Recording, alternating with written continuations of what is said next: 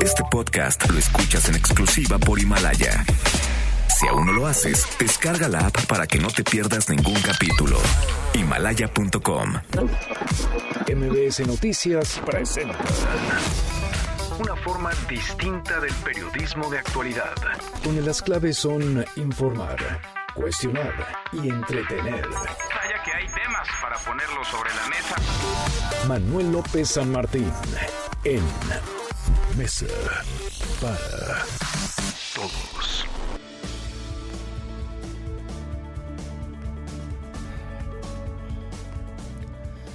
¿Qué tal? ¿Cómo le va? Muy buenas tardes. Les saludo con muchísimo gusto. Yo soy José Luis Guzmán y a nombre del titular de este espacio informativo, Manuel López San Martín, a quien le deseamos una muy pronta recuperación. De verdad se le extraña mucho. Le doy la más cordial bienvenida a este espacio informativo de la Mesa para Todos, donde voy a tener el honor de compartir los micrófonos junto con mi estimada y querida Guillermina Gómora. ¿Qué tal, José Luis? Aquí estamos. Muy buenas tardes para ti y para todo el auditorio. Hoy hay mucha información y también nuestros mejores deseos de que pronto esté aquí de regreso nuestro querido titular, como le decimos a Manuel López San Martín. Recupérate, te esperamos aquí en la mesa. Fíjense que hay muchísima información. Hoy, 12 de diciembre, hay que recordar que es un año más que se celebran las apariciones de la Virgen, la Virgen de Guadalupe, allá en el Tepeyac. Pero también hubo otra clase de información, estuvo la mañanera, hay muchas noticias y empezamos, como todos los días, con las voces y las historias de hoy. Las voces de hoy. Andrés Manuel López Obrador, presidente de México. Pues este, mire, todo es político. ¿eh? Acuérdese que es la constitución política de los Estados Unidos mexicanos. Todo es político. El que dice que no es político, pues no sabe lo que realmente dice. Tatiana Cloutier, diputada federal por Morena. Para mí, la ley de amnistía, estoy totalmente a favor de ella en, to- en- en varias vertientes y menos en el tema de robo. De hecho, me abstuve. ¿Por qué? Porque el robo es el delito más sentido por la sociedad. Marco Cortés, dirigente nacional del PAN. Esa ley implica graves riesgos para la sociedad. Es una puerta a la impunidad y sin duda va a generar más violencia, delincuencia e impunidad. Natán Poplavsky, presidente de la Cámara Nacional de Comercio de la Ciudad de México. La alcaldía Cuauhtémoc es una de las más invadidas por esta economía informal y en esta época se calcula que sus ingresos puedan llegar a ser hasta un 50% de lo que se percibe en el comercio formal. Estas son las voces, las historias de hoy.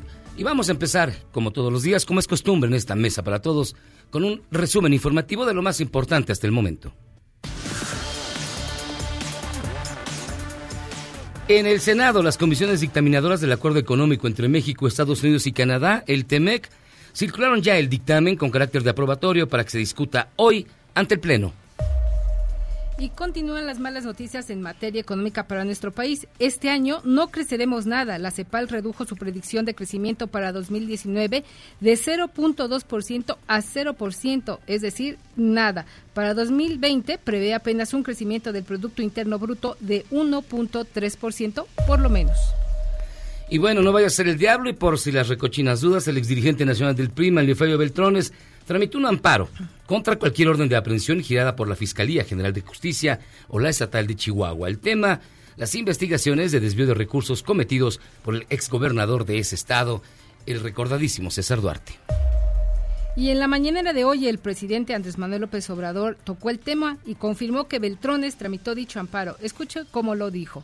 Sí, es la solicitud de un amparo que tiene él, desde luego, derecho a solicitar y a que se le otorgue, en su caso, si así lo decide la autoridad competente, por el asunto de Chihuahua, lo que viene de la investigación contra Duarte. Sobre ese, todo es político. ¿eh? Acuérdese que es la constitución política de los Estados Unidos mexicanos. Todo es político. Y ahí mismo en la mañanera, el presidente dijo que el informe del ministro presidente de la Suprema Corte de Justicia, Arturo Saldívar, que usted recordó fue el día de ayer, lo calificó, sí, como inédito. Escuche lo que dijo el presidente. Es un informe inédito donde la mitad de su texto es reconocer que en el Poder Judicial hay nepotismo y corrupción y dar a conocer un plan para acabar con esas lacras de la política. Y en más información que tiene que ver con los tribunales, en las próximas 72 horas se resolverá si se revoca o ratifica u ordena reponer el procedimiento en el que se le dictó prisión preventiva a Rosario Robles por el caso de la estafa maestra. En una audiencia de apelación en el reclusorio norte, la extitular de Sedesol y la Sedatu cuestionó, y escuche usted como lo dijo, si es el trofeo del combate anticorrupción del actual gobierno.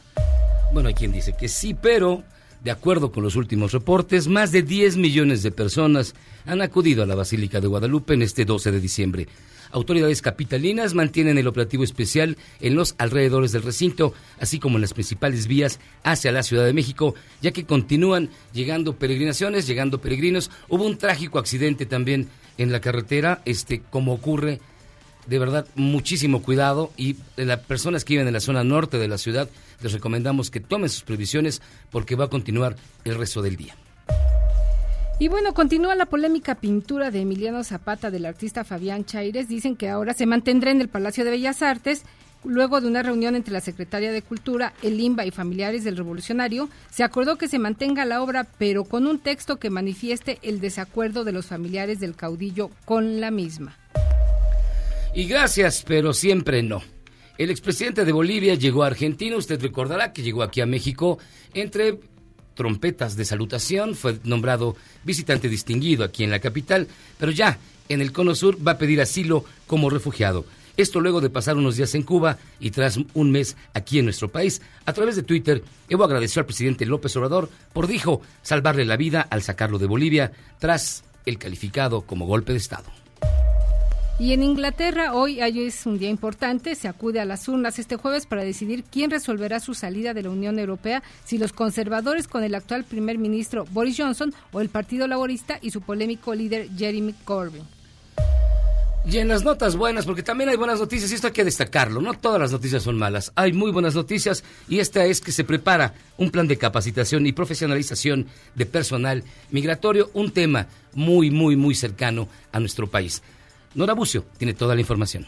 Muy buenas tardes. El Instituto Nacional de Migración y la Asociación Nacional de Universidades e Instituciones de Educación Superior determinaron trabajar en conjunto para elaborar un plan de capacitación y profesionalización del personal migratorio. Durante una reunión de trabajo con el secretario general ejecutivo de la ANUYES, Jaime Valls Esponda, el comisionado del Instituto de Migración, Francisco Garduño Yáñez, explicó que uno de los objetivos es la capacitación de la autoridad migratoria a fin de brindar una mayor y mejor atención y servicio a la población migrante. Para ello, es necesario contar con el respaldo de la Academia de Alto Nivel, por lo que aseguró es fundamental este acercamiento con la ANUYES, toda vez que aglutina a 197 universidades e instituciones de educación superior con presencia en las 32 entidades del país. Francisco Garduño destacó la necesidad que agentes federales y funcionarios administrativos eleven su nivel académico y se profesionalicen en materias que aporten a la institución, además de brindar un servicio de calidad y sobre todo para salvaguardar los derechos humanos de las personas migrantes. Es la información. Manuel López San Martín es el anfitrión de esta mesa para todos. Lo bueno, lo malo y lo feo. Pues mira, para que usted no, extrañe lo bueno, lo malo y lo feo que hace Manuel López San Martín, tenemos lo bueno. Lo bueno es nuevamente esta manifestación de fe que se ha convertido en una tradición centenaria en este país. Más de 10 millones de mexicanos acuden ya a visitar a la moneda del Tepeyac, una celebración más de los aniversarios de las apariciones de la Virgen de Guadalupe. Esto es lo bueno. Lo malo, lo malo es que no hay casi nada malo, sin embargo, hay algo feo. Lo feo es que muchos de los peregrinos después de que cumplen con la manda que los trae aquí a la Ciudad de México, algunos provenientes del interior del país, se hacen acompañar por sus mascotas o por animales, mismos que dejan precisamente una vez concluida su visita al templo mariano. Esto se convierte en un grave problema, ya que los animales abandonados muchas veces terminan siendo sacrificados porque no hay espacio para poderlos guardar.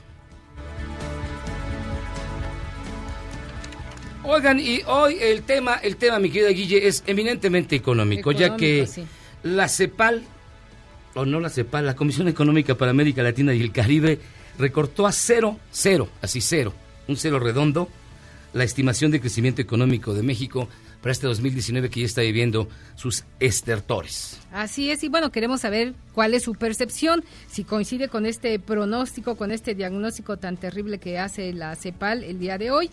Y aquí están las opciones que le ponemos a su consideración. La primera es vamos requete bien, como dice el señor presidente, hay aumento de desempleo. La segunda, la tercera, no alcanza el salario. O pues tenemos alguna esperanza todavía de que esto mejore en 2020. Lo invitamos a que participe, a que nos haga saber sus comentarios, cuál es la percepción, si coincide o no con este diagnóstico que hace la CEPAL y pues cómo le ha ido en este año que está casi al cierre.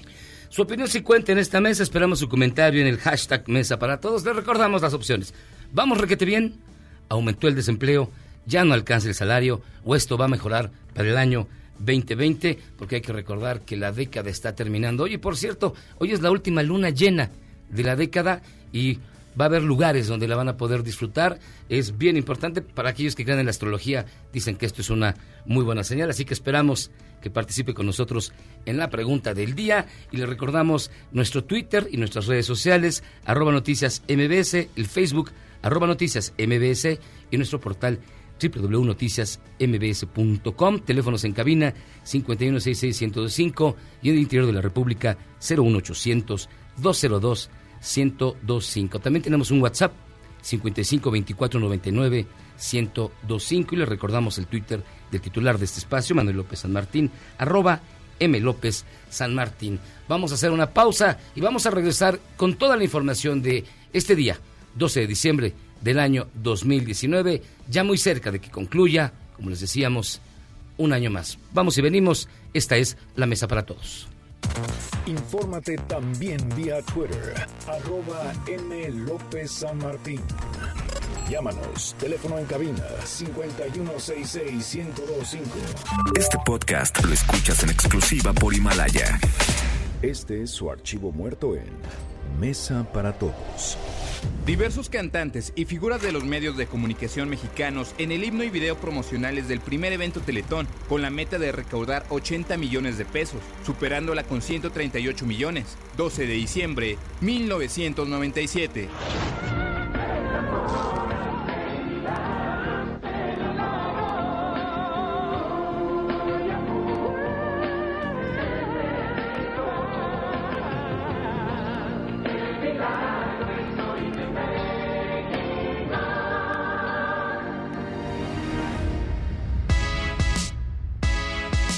Estamos de vuelta en esta mesa, la mesa para todos. Yo soy José Luis Guzmán. Gracias de verdad por continuar con nosotros. Me acompaña Guillermo Mola para llevarle estas dos horas de información y 12 años ya, ¿eh? 12 años del Teletón. El tiempo, el tiempo vuela, pero hay otras cosas, hay otros temas que demandan la atención de precisamente los legisladores. Uno de ellos, el polémico Temec. Así es, José Luis, pues hoy tenemos que estar en el Senado de la República, los legisladores tienen prisa ya por irse y se espera que el día de hoy eh, pues ya esté, salga de comisiones, suba al Pleno, se apruebe y pues aprueben ya el maratón Guadalupe Reyes, nuestros eh, sacrificados legisladores en la Cámara del Senado y también en diputados, donde bajarán la cortina hoy por la noche. Y ahí está Oscar Palacios en el Senado de la República para darnos a conocer cómo van los trabajos de las comisiones dictaminadoras del acuerdo económico entre México, Estados Unidos y Canadá. ¿Cómo van los trabajos, Oscar? Buenas tardes. ¿Qué tal, Guille? José Luis, buenas tardes. Así es, pues el Senado de la República se alista ya para aprobar en comisiones por lo pronto este protocolo modificatorio al tratado entre México, Estados Unidos y Canadá, que fue firmado hace un par de días por los gobiernos de los tres países. En reunión de trabajo que acaba de concluir hace unos instantes, las comisiones recibieron nuevamente al subsecretario para América del Norte, Jesús Seade, quien, bueno, rechazó que México haya apurado la ratificación del TEMEC para evitar una crisis económica. Durante esta segunda reunión de trabajo con comisiones de la Cámara Alta. Hay que recordar que ayer también sostuvo una reunión con los senadores para explicar las adendas al TEMEC. Jesús Seade reconoció que hasta hace ocho meses se pudo pensar que México, bueno, pues estaba contra la pared. Sin embargo, resaltó que una vez que en Estados Unidos se asumió también el compromiso de ratificar el tratado, el costo político será compartido si esto no llega a concretarse. Vamos a escuchar. Entonces, el costo político para los demócratas hubiera parecido el costo político para México o para cualquier parte. No tenemos por qué sentirnos que, que si no hay tratado estamos en crisis, porque eso es parejo, parejo. Vamos a negociar bien con respeto mutuo. Y es lo que hicimos. Yo no acepto en absoluto que México se haya apurado porque México lo necesitaba. Jesús Seade reconoció que la ratificación del TEMEC es un factor importante que ayudará a la economía de nuestro país, pero aclaró que pues de esto no depende que pueda haber una crisis económica en nuestra nación. Escuchemos. Este es un factor importante que va a ayudar. Todos piensan que si esto aumenta la confianza o no, claro que lo aumenta algo. El 31 de diciembre, si no es reversa, en este efecto, si no se viene abajo esto, el peso estará un poco fortalecido y eso nos baja un poco la deuda respecto al PIB nominalmente y eso ayuda en las calificadoras. Entonces, en general sí es importante tener este tratado, pero yo tampoco diría que de esto depende eh, la crisis nacional o no, tampoco, hay muchas cosas. El subsecretario para América del Norte anticipó que la ratificación del TEMEC en Estados Unidos y Canadá podría llevarse a cabo esta misma semana, entre hoy y mañana, señaló ante los senadores. Por lo pronto se prevé que en la Cámara Alta pues lo apruebe también aquí en México estas modificaciones en la sesión de pleno programada para este jueves, que bueno, será la última del periodo ordinario de sesiones. Guille, José Luis es el reporte. Buenas tardes. Oye, Oscar, eh, dinos la verdad. ¿Tú sí crees que lo aprueben ya? Si ya está planchado, ya se va. Sí, sí, sí, sí, sí, es prácticamente un hecho. Ahorita las comisiones únicamente se dieron un espacio, unos 10 minutos de receso para regresar precisamente a votar. Será subido al Pleno y por supuesto hoy sale con esto. Quieren cerrar con broche de oro prácticamente el periodo de sesiones de los senadores. Oscar, ¿la oposición ha hecho alguna observación en torno a las inquietudes que han manifestado el sector empresarial en cuanto a las verificaciones laborales que se habrían comprometido con este nuevo TEMEC? Así es, así es. Algunos senadores, sobre todo del PAN, de Movimiento Ciudadano y del PRI, han cuestionado sobre esto. El día de ayer justamente fue donde se enfocó más el subsecretario de América del Norte a responder este tipo de cuestionamientos. Él decía que, bueno, pues no precisamente se habla de, es un sistema de paneles, dice, es un sistema de paneles que no implica precisamente eh, eh, los famosos inspectores. Aseguró también que, bueno, pues esto no implica precisamente la pérdida de soberanía para nuestro país, es una soberanía compartida, decía lo que se va a establecer ya que bueno, pues se tratará de tres inspectores, un mexicano que será designado por Estados Unidos, pero también un estadounidense que será designado por México y un inspector más que será, vamos, neutral, que no será de ninguno de los dos países. Finalmente, Oscar, está ¿a qué hora está programada la que inicie la sesión? La sesión estaba programada a las 11 de la mañana, sin embargo, bueno, pues están esperando a que a que precisamente se desahogue en comisiones el tema del TEMEC para poder iniciar ya. No, su reloj legislativo sí camina muy bien, ¿eh? pero bueno. Y de acuerdo como ves las cosas, Oscar, ¿crees que se vaya por aplanadora, por mayoría absoluta esta aprobación de las adendas al TEMEC? Hay, hay, respaldo de varios senadores de, oposición, ah, no, han, sido tan duros, digamos, en sus críticas. Habrá que ver cómo reacciona precisamente el PAN ya en el Pleno, pero la verdad es que prácticamente se prevé que pueda ser aprobado sin mayor complicación.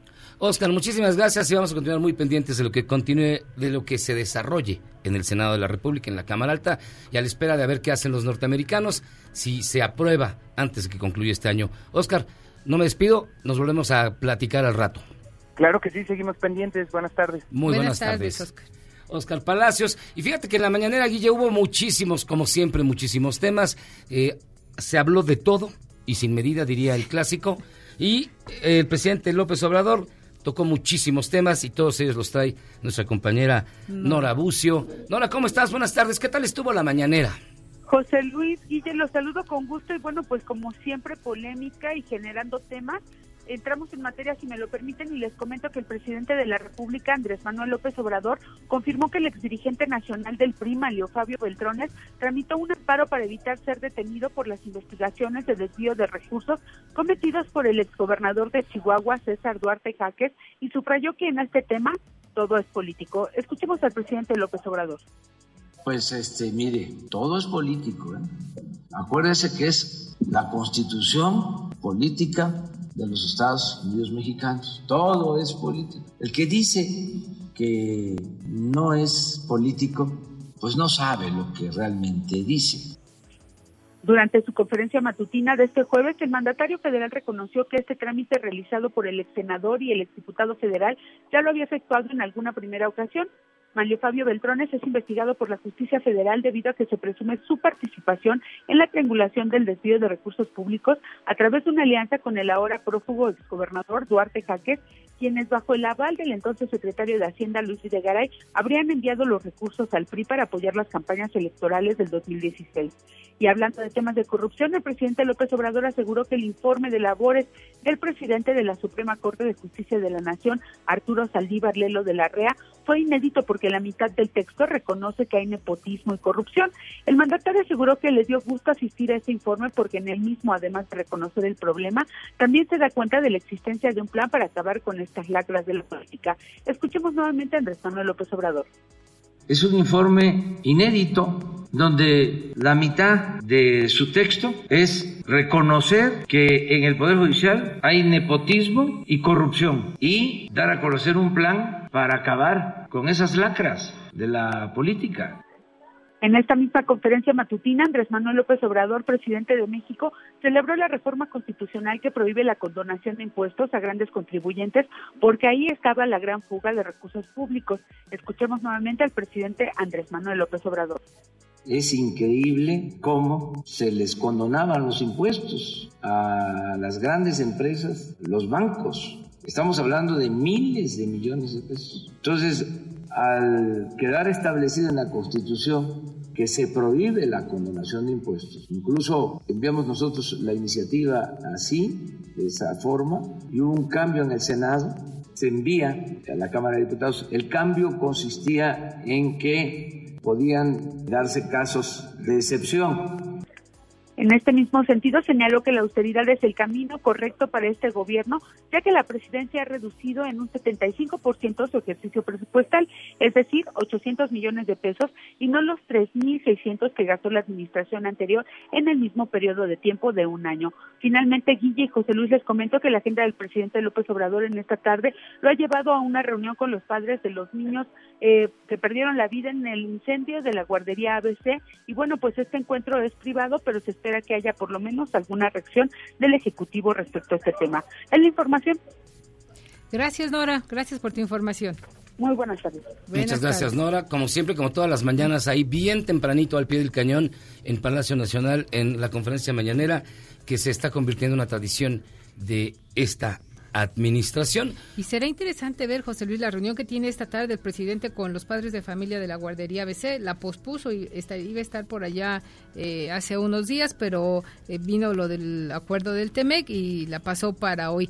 Los padres quieren respuestas. Él les prometió resolver este caso y ayuda. Diez años han pasado, si no me equivoco. 2009 fue esa tragedia. Sí, así es. En, junio del 2009 se llevó, se presentó esta tragedia y hoy los padres exigen no solamente respuesta y castigo a los culpables, sino también atención a las víctimas porque les fue retirada algunos medicamentos y atención clínica que recibían estos uh, padres y estos niños les fue retirada y hoy el presidente debe de llevar, espero que así sea, la respuesta que exigen estas víctimas de aquel eh, fatídico incendio.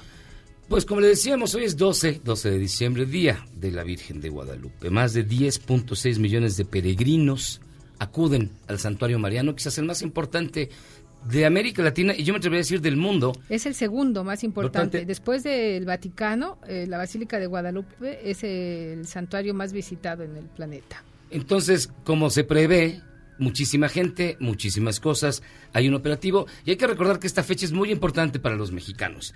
Incluso Ignacio Manuel Altamirano escribió en el siglo XIX que si algún día terminase el culto a la Virgen de Guadalupe, hasta ese día llegaría a México. Juan Carlos Alarcón, nuestro compañero reportero, está ya, lleva todo el desarrollo del tema y ha estado muy pendiente de lo que ocurre en un día que sin duda se prevé complicado por las aglomeraciones, por la gente y también por lo que pueda ocurrir. Juan Carlos, ¿cómo estás? Muy buenas tardes. Hola, José Luis, ¿qué tal? Gracias, Guille. Muy buenas tardes a todos. Se inició el regreso de peregrinos, el regreso masivo de peregrinos provenientes de diferentes estados de la República que una vez más acudieron a la Basílica de Guadalupe en conmemoración del 488 aniversario de la aparición de la Virgen del Tepeyac. La Policía Capitalina mantiene en este momento el operativo de seguridad y vialidad en inmediaciones del recinto religioso en la alcaldía Gustavo Amadero, ya que siguen llegando hasta este momento, puedo informarles, feligreses, aunque ya en menor cantidad. Sin embargo, la vigilancia se reforzó en avenidas y puntos de salida carreteros para otorgar al máximo la protección a los devotos en su regreso a sus estados.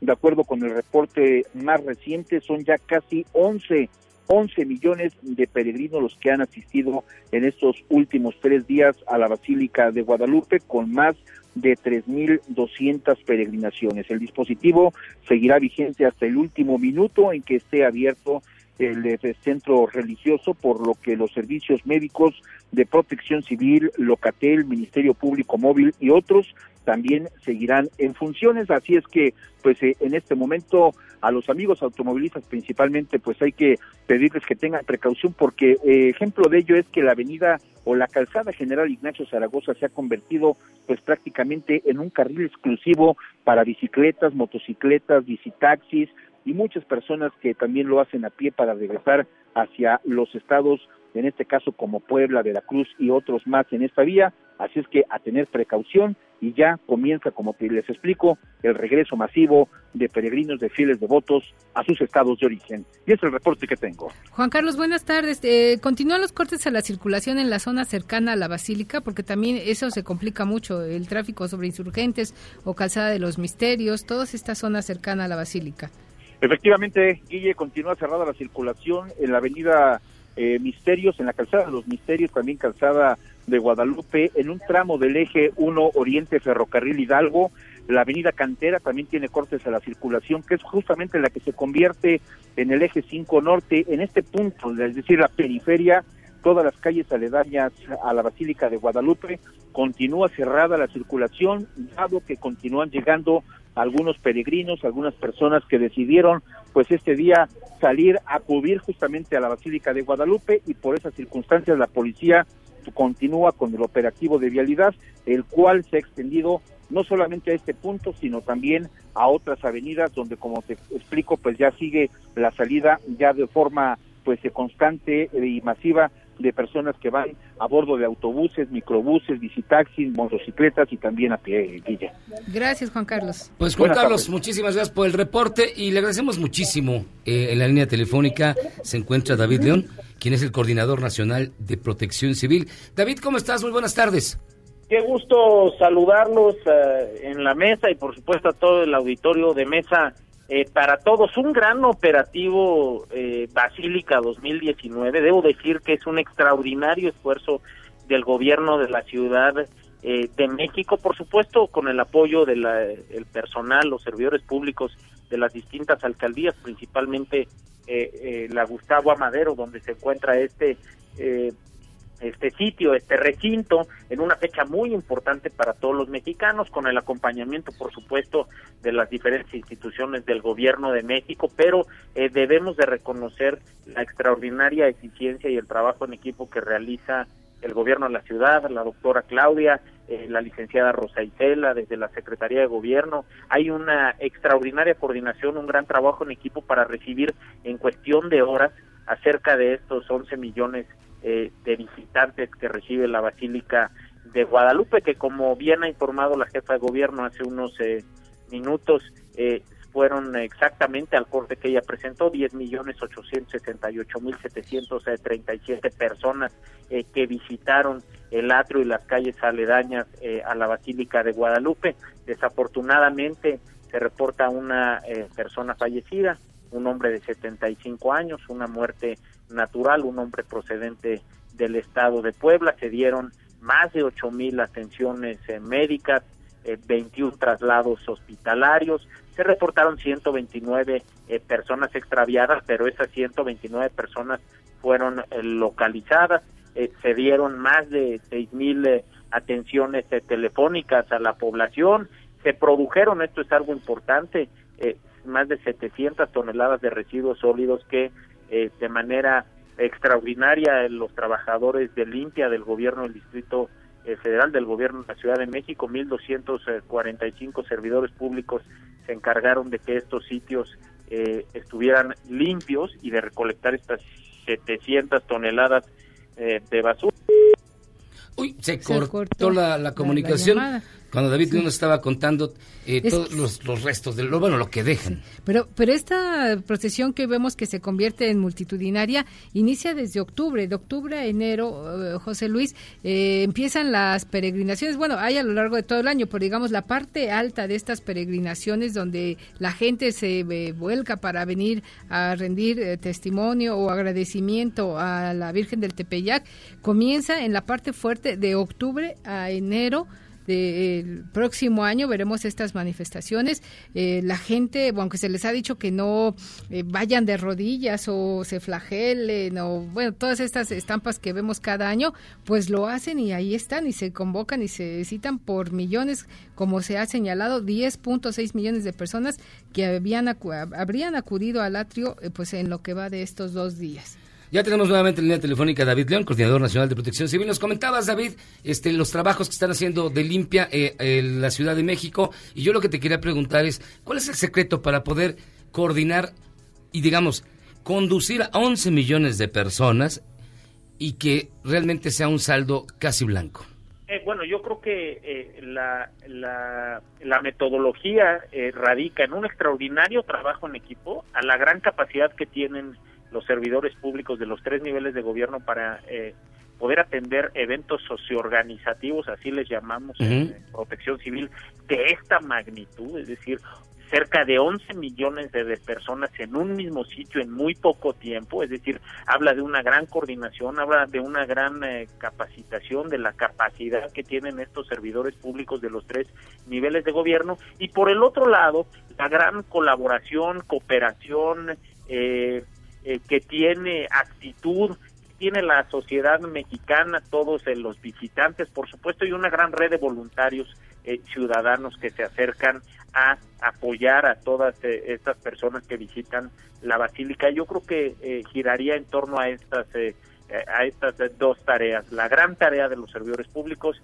y la gran actitud de los ciudadanos para participar de manera ordenada en este tipo de eventos. Yo tuve a bien el día de ayer recorrer los 17 kilómetros eh, desde Coyoacán, por ejemplo, hasta la Basílica, que es una ruta de 18 kilómetros, y encontrarme a mi paso, bueno, distintos eh, puntos de atención a los eh, peregrinos, por supuesto, integrados por los tres niveles de gobierno y una gran civilidad y convivencia de aquellos ciudadanos que se encuentran realizando su rutina, respetando, por supuesto, a todos estos visitantes que se dieron cita en la Basílica eh, de Guadalupe y en, y en, esta ciudad eh, para poder visitar a la Virgen de Guadalupe. David, te saluda Guille Gómora. ¿Hasta cuándo va a estar el operativo para apoyar a los peregrinos? Porque comentábamos que estas peregrinaciones eh, continuarán hasta enero próximo, así de nivel masivo. Continuamos en sesión permanente en este momento para atender estos peregrinos que continúan llegando, por supuesto en menor medida y los eh, los eh, la acumulación de personas que pudiera darse hacia el fin eh, de semana. Decirte, Guille, que desde el F5 del gobierno de la ciudad se tiene de manera permanente protocolos de atención en tanto las calles como en los sitios públicos y estaremos trabajando permanentemente para atender a los visitantes que se tengan seguramente en los próximos días en menor medida. Eh, David, ya, y aprovechando que estás con nosotros y de verdad te agradecemos mucho por tomarnos la llamada, este David León, coordinador nacional de protección civil, qué perro frío hace, ¿no? La verdad. pues estamos, el, el, reto invernal, el reto invernal es muy importante, arrancan los frentes fríos la primera quincena del mes de septiembre, los frentes fríos arrancan septiembre. Estamos en el 22. Se han pronosticado 53 eh, frentes fríos. bueno, bueno. Estamos en el 22, nos faltan, no vamos ni a la mitad, David. Es correcto, y los frentes fríos, Guille, traen dos efectos importantes. Mucha precipitación pluvial, es decir, llueve mucho y bajas temperaturas. El reto del invierno es se incrementan las enfermedades respiratorias, se incrementan los accidentes automovilísticos, se incrementa la intoxicación de personas por combustión de diferentes combustibles para ganar temperatura, se incrementan también los incendios urbanos. Lo que tenemos que hacer es prevenir, tener mucho cuidado, abrigarnos, eh, tener en la medida de lo posible una dieta que permita fortalecer nuestras defensas, tener mucho cuidado con fogones, estufas y artefactos para ganar temperatura en nuestras viviendas, para evitar intoxicación y evitar incendios y por último tener mucho cuidado al conducir vehículos en, en las carreteras o en las vialidades, ya que tenemos presencia de lluvia, niebla, neblina nieve en algunos casos, recordar que mueren muchas más personas por accidentes automovilísticos y por intoxicación que propiamente por el frío. Frente a todos estos riesgos de Guille, el Sistema Nacional de Protección Civil está activo a través de todas sus dependencias para atender a la población frente al reto de esta temporada invernal. David León, Coordinador Nacional de Protección Civil, muchísimas gracias por tomarnos la llamada, David. Gracias, Gracias a ustedes, que tengan extraordinaria tarde. Muy buena tarde, gracias. Pues ya escuché usted, hay que tener muchísimo cuidado. Ya se registraron dos lamentables decesos aquí en la Ciudad de México, en Tlatelolco, personas que fallecieron al estar intoxicadas por buscar precisamente calor, ahora que inició este Frente Frío número 22, que se sintió, bueno, pero con todo. Así que cuídese Pues mucho. a cuidarse. Vamos a hacer una pausa, es muy breve, y vamos a regresar con un resumen. Ya cruzamos la media, son las 13.37. Vamos y venimos. Esta es la mesa para todos. Mesa para todos con José Luis Guzmán, en ausencia de Manuel López San Martín. Regresamos. Este podcast lo escuchas en exclusiva por Himalaya. Por socavón evacúan a 80 personas en Iztapalapa. Elementos de protección civil clausuraron cuatro viviendas de manera temporal como medida preventiva. Los refugios temporales fueron habilitados para los habitantes afectados. Son las 13.39, la 1.39 aquí en el centro de la Ciudad de México. Vamos a un resumen con lo más importante hasta el momento. Resumen nacional. Autoridades del Estado de México detuvieron a Edgar N., esposo y principal sospechoso del asesinato de Sonia, profesora de danza cuyo cuerpo sin vida fue hallado el martes al interior de un teatro en la Universidad Autónoma del Estado de México. Juan Gabriel González, nuestro compañero corresponsal en el Edomex, tiene toda la información. Buenas tardes, informarles que Edgar Rafael N., de 47 años, fue detenido y señalado como presunto feminicida de su esposa, la maestra de danza de la Universidad Autónoma del Estado de México, Sonia Pérez Rodea, encontrada muerta el pasado martes en el Teatro de los Jaguares de Toluca. La Fiscalía General de Justicia informó que Edgar Rafael fue ingresado al penal estatal de Almoloya de Juárez por ser el principal sospechoso.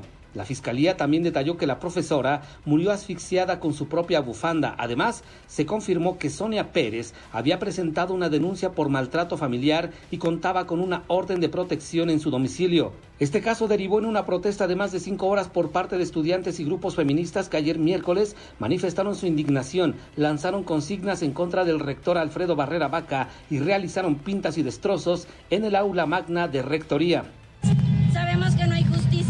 Que podrán matarnos a cada una de nosotras y no habrá nadie que detenga a mi asesino. ¡Fuera vaca! ¡Fuera vaca! ¡Salga vaca! ¡Que salga vaca! ¡Que salga vaca! Hasta el momento, autoridades de la universidad no han fijado posicionamiento sobre la demanda de diálogo de los estudiantes ni han cuantificado los daños ocasionados por la protesta. Es la información, continuamos en Mesa para Todos. Y en más información que tiene que ver con esta terrible violencia en contra de las mujeres, se dio a conocer que el ex esposo de Abril Pérez Agaón, quien tiene una orden de aprehensión en su contra, habría cruzado Estados Unidos. Se dice y ha trascendido que se encuentra en San Diego y habría cruzado a pie desde Tijuana, donde tiene un hermano que vive en esa zona y le habría facilitado la huida a los Estados Unidos. Juan Carlos Alarcón con los detalles. Efectivamente, Guille, gracias. Eh, muy buenas tardes. Juan Carlos González, principal sospechoso del homicidio de su excónyuge Abril Cecilia, evadió la acción de la justicia y existen indicios de que cruzó la frontera con Estados Unidos por la zona de Tijuana, Baja California.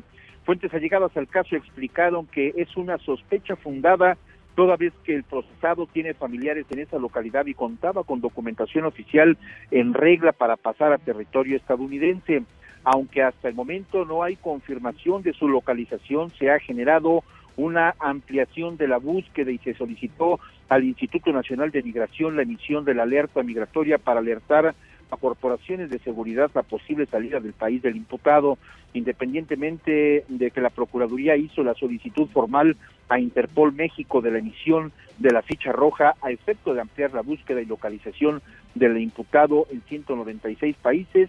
Pues se ha solicitado precisamente reforzar esta acción para tratar de detenerlo en aquel sitio donde se ubique. Cabe señalar que un juez de control del Tribunal Superior de Justicia libró orden de reaprehensión en su contra al incumplir la medida cautelar de presentación mensual a la unidad de medidas cautelares. De acuerdo con las fuentes consultadas, la Procuraduría desarrolla otra estrategia procesal para regresar a prisión al exmarido de Abril Cecilia Trivillado el 25 de noviembre pasado. Esta tiene que ver con la presentación de datos precisos y comprobables en torno a la posibilidad de su implicación en el crimen. De entrada solicitó al juez la revocación de la medida cautelar de libertad condicional y para ello previamente se solicitó audiencia a la que estaba citado Juan Carlos García y a la cual no acudió. De hecho, el acusado también solicitó audiencia para pues pedir para solicitar la suspensión condicional del proceso. Sin embargo, no se presentó puesto que ya se había dado a la fuga de ser detenido en territorio nacional Guille el procesado iría a prisión en cumplimiento a la orden de reaprehensión, pero si es capturado en el extranjero se entraría la solicitud de detención provisional con fines de extradición al país donde se encuentra. Hasta el momento, la Procuraduría de la Ciudad de México no ha recibido notificación de ninguna autoridad de la posible ubicación o la captura del sospechoso. Guille, el reporte que tengo. Gracias, Juan, y seguiremos pendientes. Buenas tardes. El presidente Andrés Manuel López Obrador, como nos informó en su momento nuestra compañera Nora Bucio, viajó a Hermosillo, Sonora para reunirse con padres de los niños de la guardería ABC e informarles sobre los avances en la investigación. El encuentro estaba programado para el martes pasado, pero se reagendó debido a la firma del agregado del TEMEC. Y a más de cinco años del derrame de ácido en el río Sonora, Grupo México será obligado a construir un hospital para atender a las personas afectadas por la contaminación del agua. Tarde, pero creo que llega a la justicia. Nora Bucio con la información. Muy buenas tardes. Víctor Manuel Toledo Mansur, secretario del Medio Ambiente y Recursos Naturales, reconoció que en varias regiones del país se viven infiernos ambientales causados por la contaminación industrial a ríos y tierra y presentó como un caso emblemático el del río Sonora, contaminado por la mina del Grupo México. Prácticamente estamos frente a situaciones en las que yo le he llamado infiernos ambientales. Los problemas de salud que se desencadenan aquí son terribles. Niños con plomo, problemas de cáncer, problemas renales, etcétera Explicó que uno de los puntos más graves de contaminación en el país es el de la cuenca del río Sonora, afectada por el peor desastre ambiental ocasionado por la minería en México, con la descarga de 40 millones de litros de lixiviados de cobre provenientes de la mina Buenavista de Cobre que impactaron a 25 mil habitantes. Abundó que en este caso se busca el cumplimiento de la ley al garantizar el resarcimiento de los daños ocasionados a la gente a través del cumplimiento en la aplicación del fideicomiso creado y la construcción del hospital para remediar este problema. El secretario anunció que se aplicará la ley a fin de que las empresas mineras puedan ser auditadas. La información. Y la Coordinadora Nacional de Trabajadores de la Educación, la CENTE, retomó el bloqueo de las vías de tren en Michoacán y mantiene paralizado el corredor Lázaro Cárdenas Morelia. Ahora, ¿qué quiere la CENTE? Ya se le ha dado casi todo lo que ha pedido. Marco Antonio Duarte tiene la información. ¿Cómo estás, Marco Antonio? Hola, ¿qué tal? Los saludo con mucho gusto, al igual que a nuestro apreciable auditorio. Efectivamente, como bien lo acabas de comentar, profesores adheridos a la sección 18 de la Coordinadora Nacional de los Trabajadores de la Educación, la llamada CENTE, ha retomado este jueves el bloqueo a las vías férreas que cruzan por el poblado indígena de Calzoncín, esto en el municipio de Uruapan, la segunda ciudad más importante de Michoacán. De acuerdo con la Secretaría de Comunicaciones y Transportes, este bloqueo comenzó desde las 9 de la mañana y ya ha paralizado el corredor ferroviario Lázaro Cárdenas Morelia, uno de los más importantes del país. La CENTE exige el pago del impuesto sobre la renta, el ICR, que previamente les ha sido descontado a los profesores michoacanos, así como el pago íntegro de salarios, quincenas y, por supuesto, su bono de aguinaldo. Finalmente, les informo que se prevé que la Secretaría de Comunicaciones y Transportes, así como la empresa transnacional Kansas City Southern de México, la cual es concesionaria del corredor ferroviario, interpongan en las próximas horas denuncias penales contra la Coordinadora Nacional de Trabajadores de la Educación y sus líderes en la Fiscalía General de la República, esto por el delito de bloqueo a las vías federales de comunicación. Este es mi reporte desde Michoacán. Ah, qué barbaridad. Muchísimas gracias, Marco Antonio. Ya, y su nieve, ¿de qué la quieren? Ya quieren todo. O sea, ya. Sí, oye, habría que informarles que ya no va a haber condonación de impuestos, que ya se aprobó, que quedó ya legalmente establecida en la Constitución, porque todos pagamos impuestos sobre la renta. Yo no sé por qué ellos quieren ahora un trato especial y que les exenten de este eh, del pago de esta contribución. Me parece una exageración. Pues muchas gracias, Marco Antonio. Seguiremos al pendiente. Muy buen día. Muy buen día. Y bueno, como nos lo adelantó David León, el coordinador nacional de protección civil, han llegado a la Basílica de Guadalupe 10.8 millones de peregrinos. Se registra una persona muerta por causas naturales y hay más de 8 mil atenciones médicas. Es el saldo pues que hasta el momento se registra porque pues siguen llegando los peregrinos a esta zona. Y recuerde que con motivo del Día del Banquero, curioso que el Día del Banquero sea también el Día de la Virgen de Guadalupe, no hay operaciones en los bancos, excepto en las sucursales que se encuentran al interior de plazas comerciales y supermercados. Nosotros vamos a hacer una pausa y vamos a regresar. Todavía hay más, mucha más información aquí en la Mesa para Todos. En esta mesa nos importa tu opinión. WhatsApp 5524 99 1025. Hashtag Mesa para Todos. Llámanos 5166-1025 o 01800-202-1025. Mesa para Todos con Manuel López San Martín. Aquí todos tienen un lugar. Este podcast lo escuchas en exclusiva por Himalaya. Queremos demostrar de lo que somos capaces y queremos retornar a, a Chivas en, en, el lugar de grandeza que se merece. Chivas sin inquietarse por América. Habrá más sorpresas. A Mauri Vergara, presidente del rebaño, no le preocupa si las Águilas consiguieran otro título. Admite que están haciendo una inversión histórica y adelanta que habrá más sorpresas. Los numeritos del día. Los numeritos del día, como todos los días. Y Sáenz, ¿cómo estás? Muy buenas tardes.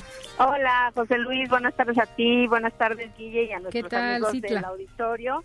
Pues sí, como ya mencionabas, hoy no hay operaciones financieras en nuestro país, pero sí en los Estados Unidos. El Dow Jones Industrial está ganando 0.49%, el Nasdaq también está arriba 0.36% y en promedio vamos a ver cómo se vende y compra el dólar en el aeropuerto internacional de la Ciudad de México. A la compra se ubica el dólar en promedio en 18 pesos con 64 centavos, a la venta en 19 pesos con 48 y el euro en promedio se compra en 21 pesos con 16 centavos, se vende en 21 pesos con 27 centavos.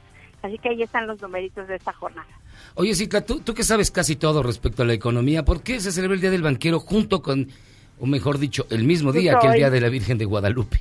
Pues coincide, fíjate que mucha gente eh, pensaba que esta suspensión de operaciones se debía porque eran guadalupanos, porque decían, bueno, pues ya van, eh, daban el día a los trabajadores de la banca, pero no, platicamos eh, de hecho hace unos días con Luis Niño de Rivera, el presidente de la Asociación Ajá. de Bancos de México, y él dijo, realmente no lo sé, pero qué bueno porque pues así podemos podemos encomendarnos a la Virgen de Guadalupe en ese día para que nos vaya bien, pero realmente no sé por qué lo establecieron en ese día, pero te prometo que para la próxima sí lo investigo.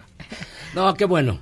Digo, y la verdad sí que hace falta que los banqueros se, se encomienden con la Virgen de Guadalupe. Gracias, Itali. Sí, ¿sabes por qué? Porque tienen los recursos de todos los ahorradores.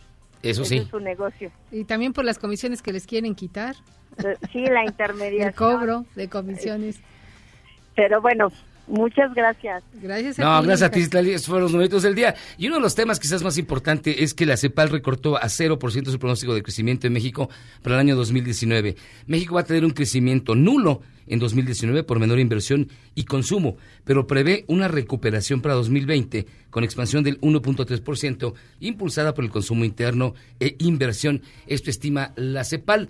Este dato se une a muchos otros de una economía que, bueno, no, dicen que está en recesión, que no está en recesión, que está detenida, que no está detenida. Yo creo que todo conviene y hay que verlo de acuerdo si uno desea ver el vaso medio lleno o el vaso medio vacío. Lo cierto es que la CEPAL ya recortó y este año 0% de crecimiento para el país. ¿tú cómo lo ves? Pues se ve, se ve complicado, pero yo creo que para que nos los explique a detalle, pues ahí está el que le sabe de este tema y es Eduardo Torreblanca. Eduardo, buenas tardes. Bueno, creo que se cortó ahí la comunicación. Sí, fíjate que e-, este era el tema. El tema es que de verdad los indicadores están cambiando muchísimo, pero todos ellos coinciden en que el crecimiento, si no es que va a ser nulo, va a ser realmente muy reducido, Guille. Sí, y ya se registra, los uh, comerciantes y los empresarios se han quejado sobre este tema, de que no ha habido crecimiento, la inversión está ahí retenida y bueno, esto se refleja en ya que aterriza pues a la contracción de las ventas que se han registrado a lo largo de este año. Hemos visto cómo en las tiendas departamentales pues una y otra vez ofrecen ventas de, de fin de semana, de promociones a veintitantos meses, en fin, se ha hecho hasta lo imposible, pero pues ahí ha habido también un ejercicio del gasto público, lo que ha permitido o ha contribuido, perdón, a que este crecimiento hoy se refleje en cero. Ojalá que de verdad las cosas para el año que entra mejoren porque eh, por lo menos lo que dijo hoy la CEPAL, el panorama no es muy... Eh, eh, alegre para lo que viene en 2020, no solo para México, sino para América Latina. Y eso es preocupante porque pues nosotros que estamos cerca de Estados Unidos, hoy registramos un 0% de incremento. Imagínate cómo están las naciones hacia el sur del continente. La verdad, prefiero no imaginármelo. Nosotros, fíjense que vamos a hacer una pausa.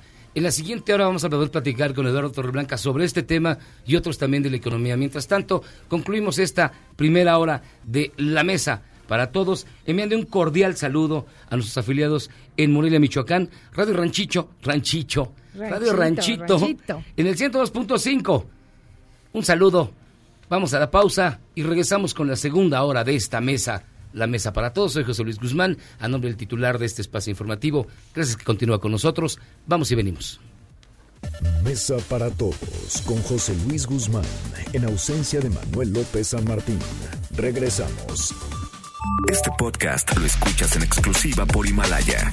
La actividad industrial del país disminuyó 1.1% en términos reales. Suma 13 meses en picada la producción industrial. De acuerdo con el INEGI, en octubre descendió 2.8% respecto al año anterior. Sectores minero y manufacturero también disminuyeron. Estas cifras se actualizarán el próximo 10 de enero.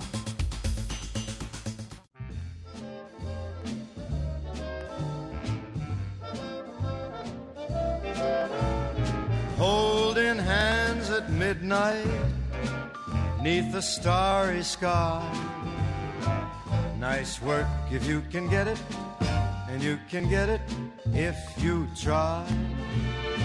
Strolling with the one girl, sigh and sigh after sigh. Nice work if you can get it, and you can get it if you try. Just imagine someone waiting at the cottage door. Estamos de vuelta aquí en la mesa para todos. Yo soy José Luis Guzmán, en nombre del titular de este espacio informativo, Manuel López San Martín, de que le deseamos una pronta recuperación. Le doy la más cordial bienvenida hasta la segunda hora de esta mesa para todos. Me acompaña aquí en los micrófonos Guille Gómora. Aquí estamos saludándolos con mucho gusto y esperando que nos acompañen en la segunda hora de la mesa para todos. Recuerda que aquí tiene un lugar siempre reservado. Y está escuchando a Frank Sinatra, les voy a decir por qué, pero al rato, porque hoy, 12 de diciembre, escuchamos al clásico Blue Eyes, y esta canción se llama Nice Work If You Can Get It, es un clasiquísimo de de los 40, al rato le cuento por qué Frank Sinatra, porque ahorita vamos directamente a las redes de esta mesa, la mesa para todos. Caemos en las redes. Y se muchos hashtags, Guille. Así es, mira, para empezar, y está ahorita calientito el hashtag TEMEC, eh, porque se, en el Senado de la República se discute y se espera que se apruebe este día el adendo del TEMEC para luego irse tranquilos a disfrutar del maratón Guadalupe Reyes todos los legisladores. Y otro hashtag que se mueve es el de Manlio. Hashtag Manlio dice, Manifesto Beltrón es el priista, respondió en Facebook ante la supuesta investigación en su contra por el supuesto desvío de recursos durante el gobierno de César Duarte para campañas del PRI. Eh, lo leo entrecomillado. Leo en reforma.com una nota sobre un viejo amparo tramitado para obtener información ante tantas declaraciones sin sentido que en su momento hicieron autoridades de Chihuahua. Vamos, un derecho ciudadano para evitar una arbitrariedad. Como bien señala la nota, se sobreselló, o sea, negaron estarlo haciendo. Fin. En mi larga vida pública, continúa señalando Malio Fabio, en el gobierno o en la oposición seguramente he sido objeto de investigaciones varias que incluyeron unas sobre canalladas escritas contra mi persona. Seguramente habrá otras más que, como siempre, habré de responder. Esta es la respuesta de Malifeo Beltrones, precisamente en torno a todo esto que se ha venido manejando y que se está convirtiendo en un trending topic en las redes sociales. Y bueno, como si no fuera suficiente, José Luis Auditorio con la polémica sobre el cuadro de Zapata. Eso sí, ya, bueno, ya que te digo. tenemos ahora el hashtag El Santo. El pintor Fabián Chaires, autor del polémico cuadro de Emiliano Zapata, ahora podría enfrentar una demanda por haber utilizado la imagen del santo sin tener los derechos de autor. A través de redes sociales, el hijo del santo escribió. Cada artista puede hacer lo que quiera con su obra, pero no puede violar un derecho de autor ni una marca. Esta está registrada y no es del dominio público. Indautor, arroba impi, México, ¿qué opinan? Y sí, tiene razón, porque pues eh, tendría uno que ser un improvisado. Yo, quizá el pintor Fabián Chávez no lo sabe, pero es de dominio público que la marca del santo está registrada y que no puedes hacer nada sin el consentimiento, en este caso, del hijo del difunto luchador. Y bueno, la Virgen de Guadalupe también es un trending topic en este momento, porque 10.8 millones de peregrinos, una persona muerta por causas naturales y más de 8 mil atenciones médicas fue el saldo de la celebración de la Virgen en la Basílica de Guadalupe, el templo mariano más grande de América Latina y el segundo más grande de todo el mundo, hoy que es 12 de diciembre y que millones de mexicanos celebran, incluso algunos ni siquiera van a la Basílica, de hecho lo celebran en su casa, hay misas, vamos, es un día eh, muy especial precisamente para nuestro país. Y bueno, otro hashtag que se mueve y que ha puesto a Donald Trump verde en lugar de naranja como es su color habitual es el hashtag Greta Thunberg. Y es que el presidente de Estados Unidos se enojó y criticó el nombramiento de la joven activista Greta Thunberg como personalidad del año 2019 por la revista Time. A través de Twitter manifestó, y cito entre comillas, tan ridículo. Greta debe trabajar en su problema de manejo de ira y luego ver una buena película con un amigo. Relájate, Greta, relájate, le dice. Yo creo que el que debería de aplicarse este consejo es Donald Trump. Pero fíjate que Greta Thunberg troleó a Trump. Sí. Cambió la descripción de la biografía de su Twitter y escribió, comillas, una adolescente trabajando en su problema con el control de la ira, por el momento, tranquila, viendo una película clásica con un amigo. No, vaya revés que le dio con bastante inteligencia esta jovencita Greta Thunberg. Y bueno, la, y también otro hashtag bien interesante es el de hashtag Monterrey. La fiebre por los rayados provocó que el alcalde de Santa Catarina, Héctor Castillo, modificara el nombre del municipio. Cambió la C por la Q y lo puso en un enorme letrero junto con una playa del Monterrey que dan la bienvenida a la comunidad. También hay que recordar que el Monterrey, pero particularmente las rayadas, estuvieron en una polémica ah, porque ganaron, bueno, hicieron récord, ganaron acumulación de puntos, fueron 48 y terminaron dándoles una tableta. La campeona de goleo es de las Rayadas del Monterrey y les prometieron bonos y otras este pues alicientes económicos y profesionales y, pues y a la mera de la hora pues fíjate que siempre no. Y sin embargo, una una compañía de chelas se este salió al quite y ofreció pagarles su salario a todas ellas. Pero mire, con todo esto y más tenemos en la línea y eso siempre me da mucho gusto porque me da, harto gusto platicar con él, nuestro buen amigo Nico Romay.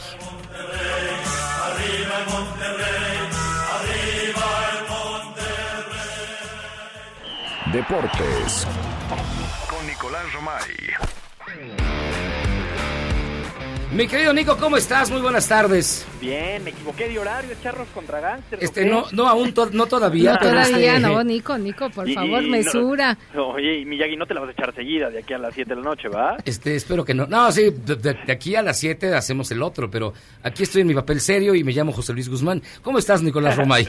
Bien, José Luis, me da mucho gusto saludarte. Igual, Guille. Aquí a ver, estamos, muchas cosas que, que, platicar de entrada de Monterrey. Eh, a ver, estamos a la expectativa. Eh, creo que es muy sano que salgan las jugadoras y se pronuncien, porque todavía no les dan ni siquiera el iPad, ¿eh? Ah, ni siquiera. No, no, no, todavía no les han dado el iPad, eh, no les han dado nada, entonces me, me parece que, que sí se ha filtrado la información, ellas han eh, filtrado información, pero no se han pronunciado, me parece muy que es muy sano que salgan y que digan, oigan, pasó esto y no nos han cumplido, porque pues es la única manera en la que se puede hacer algo, porque Monterrey ya sacó un comunicado en donde dice que ellos han cumplido con, con todo. Entonces habrá que esperar el momento en el que salgan las, las futbolistas y se pronuncien al respecto, ¿no? Y también, y si no se pronuncian, ojo, ¿por qué no se pronuncian? le tienen miedo o qué es lo que está pasando, ¿no? Pero bueno, eh, a mí me da la sensación de que Monterrey va a terminar eh, llegando a un acuerdo que va a terminar llegando a un acuerdo con, con las jugadoras, que es lo más sano. Al final fueron campeonas y los acuerdos que se hicieron se tienen que respetar, si es que hubo acuerdos. Si no hubo acuerdos y las futbolistas están pidiendo algo que no se acordó, bueno, pues habrá que negociar ahí, ¿no? Pues sí, habrá que esperar, pero que se reconozca el esfuerzo de estas No, se mujeres. se tiene que reconocer el esfuerzo, Guille, pero también a, a respetar los acuerdos previos. Sí, Si no había acuerdo de bonos, pues entonces no hay bonos. Si, eh, si había acuerdo de bonos y no se le da el bono, ahí sí hay un problema. Híjole, Nico, este, ah, recuérdame que nunca me defiendas en caso de que me pelee mi bono, porque ya me di cuenta que... Pero Miguel, si tú, si tú no negocias tu bono, ¿cómo te voy a pedir algo que tú no negociaste? Pero fíjate, que- no, pero ver, los rayados de Monterrey son, son lo de hoy, son la moda. Ya están en Qatar, ¿no? Ya están en Qatar y ya tienen rival. Ajá. Van contra el Al Sadd, equipo catarí, equipo local que dirige Xavi Hernández, Xavi, sí. este exfutbolista del Barcelona, un mítico, una leyenda, y que ahora dirige a este equipo de, de Qatar. Y pues la realidad es que no deberían de tener ningún problema en eh, eliminarlos. El Monterrey debería de avanzar a semifinales. Eh, ayer viendo el partido, la realidad es que eh, el nivel sí es inferior y Monterrey debería de estar avanzando y jugando en semifinales eh, contra contra el Liverpool, que aparte sería un partidazo, ¿no? Liverpool contra Rayados, espectacular. Oye, pero este Al-Sad, digamos, ¿qué nivel tiene? ¿Es así como el Unión de Curtidores, como el Zacatepec? Yo como... creo que tiene tiene nivel de un equipo de ascenso de la Liga de Ascenso de México. ¿En serio? ¿Como el Sí. Atlético Español? No, bueno, ese hace mucho, pero sí sí lo, lo pongo a un nivel de un Celaya, de un Venados, de uno de esos equipos. De un alebrijes como el que Un va a Alebrije, subir. bueno, Alebrije es campeón. Alebrije Sí. seguramente le daría un poquillo más de, de pelea, pero al final esto es fútbol y todo puede pasar, ¿eh? Claro. No dar la sorpresa. Y además, también hoy es la jornada 6 de, De la la Champions, ya que vamos a hablar de fútbol de verdad y mencionas al Liverpool. Bueno, ya fue el último, ayer fue la última jornada de la Champions, ya tenemos a los 16 equipos que, que estarán en el sorteo del lunes. La verdad es que es una, una Champions con grandes equipos que no, yo creo que ha sido de, o es de las mejores Champions League en cuestión de equipos clasificados Ujú. a los a los octavos de final. Eh, el Real Madrid que califica como segundo lugar de grupo. ¿Qué significa esto? Que se podrá enfrentar al Liverpool en los octavos de final, porque recordar que hay dos bombos, los primeros lugares contra los segundos lugares, Ujú. sí hay algunas cláusulas, no se pueden enfrentar del mismo país, pero podemos tener un Juventus contra Real Madrid, un Real Madrid contra Liverpool, un partidazo muy temprano, ¿no? Porque pues estos partidos pues evidentemente nos gustan a todos, pero pues en cuartos, semifinales. Fíjate, pasó el PSG y el Real Madrid. Pasó también en el grupo B el Bayern, el Bayern Múnich y el Tottenham. En el grupo C, los equipos que clasificaron fueron el Manchester City y el Atalanta. En el grupo D, los equipos que lograron su boleto fueron la Juventus y el Atlético de Madrid. Atlético de Madrid también como segundo lugar de grupo. En el grupo E, el Liverpool y el Napoli del Chucky Lozano, que tienen unos líos bárbaros. Barcelona y Borussia Dortmund en el grupo F. En el grupo G, el Leipzig y el Olympique de Lyon. Y en el grupo H tenemos al Valencia contra el Chelsea. Son los equipos que clasificaron a la siguiente ronda. El lunes es el sorteo, para que estemos muy pendientes. Oye, Nico, ¿y tú a cuál le vas de todos? ¿Cuál es tu, cuál es tu equipo europeo? Fíjate que yo creo que el equipo que va a ganar la Champions League esta temporada veo muy, muy bien al Manchester City. ¿En serio? Frente al Barça. Porque sí, el Barça ha tenido muchos tumbos y creo que a Guardiola ya le toca, ¿no? Tiene una capacidad de reacción importante, no le está yendo bien en la Liga de Inglaterra, por lo cual están apostando todo a la Champions League, entonces me parece que esta es la buena. Mm, ¿Y el Liverpool cómo lo ves? Bien. A mí me gusta mucho el. Liverpool, de hecho. Sí, es el, es el actual campeón. Veo bien a Liverpool también, pero sí creo que, que el City va a apostar todo para hacer algo esta Champions. Oye, ¿qué nos vas a tener además de todo esto en, tu programa al ratito? En Marca Claro los vamos a esperar a las 3 de la tarde. Vamos a analizar Monterrey en el Mundial de Clubes de, de Qatar todo lo que está pasando eh, allá y qué está haciendo el América mientras eh, Monterrey juega el Mundial de Clubes. ¿Qué está haciendo el América? ¿Qué es el América, a la gran perdón? final. ¿Qué es el América, perdón? Un, un equipo de fútbol. Ah, perdón. eh, José Luis tiene títulos que está jugando la final. Oye, no, lleg- no- llegaron- no sé a quién le vas tú aquí en México. Ay, no te digo porque me da pena. No, no me da pena, fíjate, yo le voy al Cruz Azul. Yo Le vas sí- al Cruz Azul con es- orgullo. Espero que sea campeón un año de eso, una década de estas. Aunque Una década de estas. Que sea campeón. Sí, ven, tú con ánimo, no, la fe es lo único que no se puede perder. Exactamente. Recuérdamelo hoy que es 12 de diciembre. Nico, te escuchamos al rato. Muchísimas gracias, de verdad. Los esperamos a las 3 de la tarde en Marca Claro. Saludos a los dos. Gracias, Nico. Hasta pronto, Nico. Romay, con todos los deportes. Al ratito en Marca Claro. Ahorita nos vamos a una pausa, pero como siempre, de la mano de Manuel Marín, que tiene su cápsula internacional. Esta es la mesa para todos. Vamos y venimos. Internacional. Inglaterra define hoy en las urnas si quiere un Brexit para Navidad o un nuevo referéndum que eche para atrás la salida de la Unión Europea. Aunque las encuestas, el primer ministro Boris Johnson lleva la delantera junto con los conservadores, el líder del Partido Laborista Jeremy Corbyn podría dar una sorpresa. Ellos son el partido de los ricos, nosotros somos el partido de los muchos. La única forma de deshacerse de un gobierno conservador es votando por los laboristas en todo el país, incluso aquí, en Glasgow y en toda Escocia. Felipe Sola, canciller de Argentina, confirmó que el expresidente de Bolivia, Evo Morales, arribó a su país, el cual otorgará la condición de refugiado en las próximas horas. El diplomático aseguró que en Argentina, Evo se sentirá más cómodo que en México. La condición con la que entra es la que le he concedido yo anoche a cinco ciudadanos, entre los cuales están ciudadanos bolivianos, entre los cuales están Evo Morales, su vicepresidente, el ex canciller Diego Pari, la ex ministra Montaño que mencioné y el ex embajador en la OEA. Mesa para todos con José Luis Guzmán, en ausencia de Manuel López San Martín. Regresamos. Este podcast lo escuchas en exclusiva por Himalaya.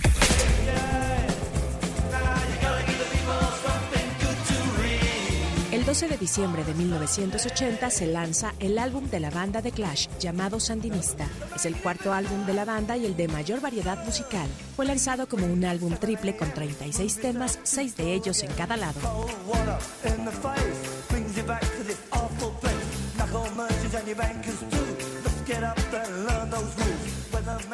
Economía y finanzas con Eduardo Torreblanca. Eduardo Torreblanca, ¿cómo estás? Platicábamos hace ratito la CEPAL a cero el pronóstico de crecimiento de México para el año 2019, pero tú danos una buena noticia, no, no seas mala onda. bueno, la buena noticia, Miyagi, gracias Guillermina, es que no fue negativo. Ah, bueno. Ah, bueno. ¿Podría haber sido peor? Sí, pudo haber sido peor, evidentemente, porque además hay una noticia ya que lo, lo expresan en esos términos y me parece correcto el al menos no ser no caer en el pesimismo al término de este 2019 es que la CEPAL descarta que la economía mexicana y llegue a una a un número negativo Ajá. es decir habla de cero y descarta explícitamente que la economía mexicana llegara a presentar una recesión al término de este 2019 y para el 2020 sí augura un crecimiento superior al 1%, pero en un contexto, digo, no se trata de justificarnos, pero en un contexto muy adverso porque 23 de las 33 naciones de América Latina y el Caribe están en números malos. Y 18 de 20 si tomamos solamente en cuenta las naciones en América Latina. Toda América Latina habrá de crecer este año 0.1% promedio. O sea, es, es, es prácticamente un estancamiento. Ahora, las que ganan, porque evidentemente hay ganadoras.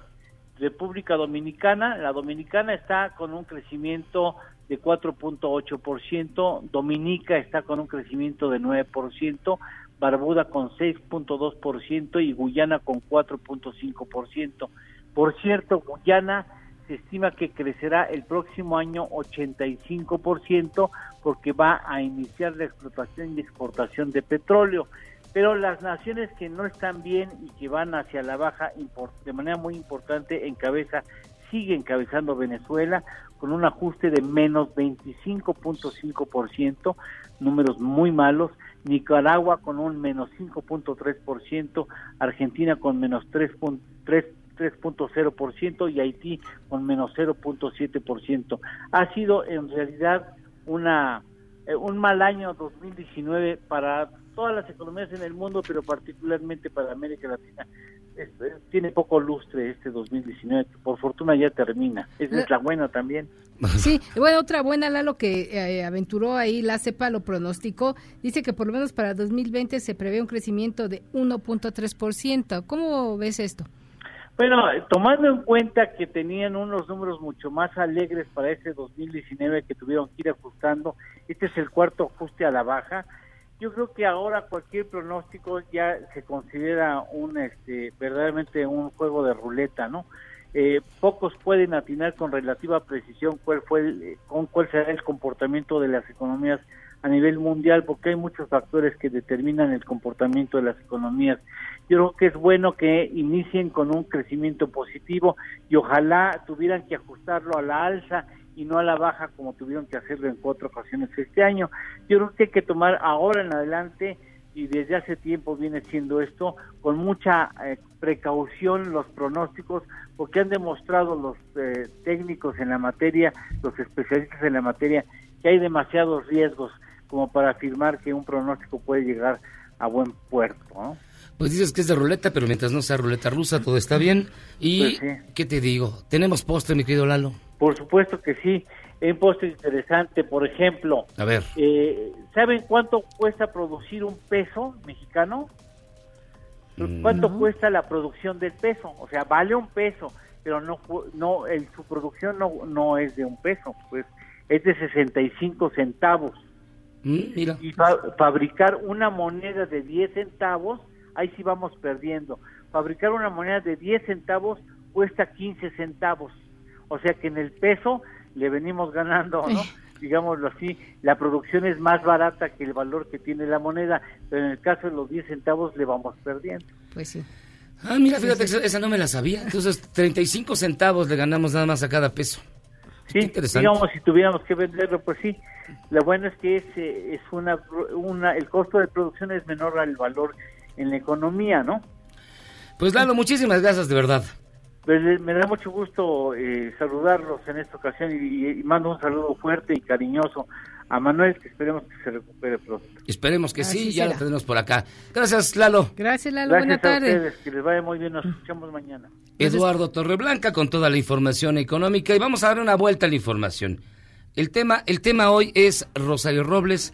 Hubo una, un tribunal unitario, va a resolver en las próximas 72 horas si revoca, ratifica u ordena reponer el procedimiento respecto a la prisión preventiva que se le impuso a Rosario Robles, quien ya se pregunta y le pregunta al presidente si es el trofeo del combate a la corrupción.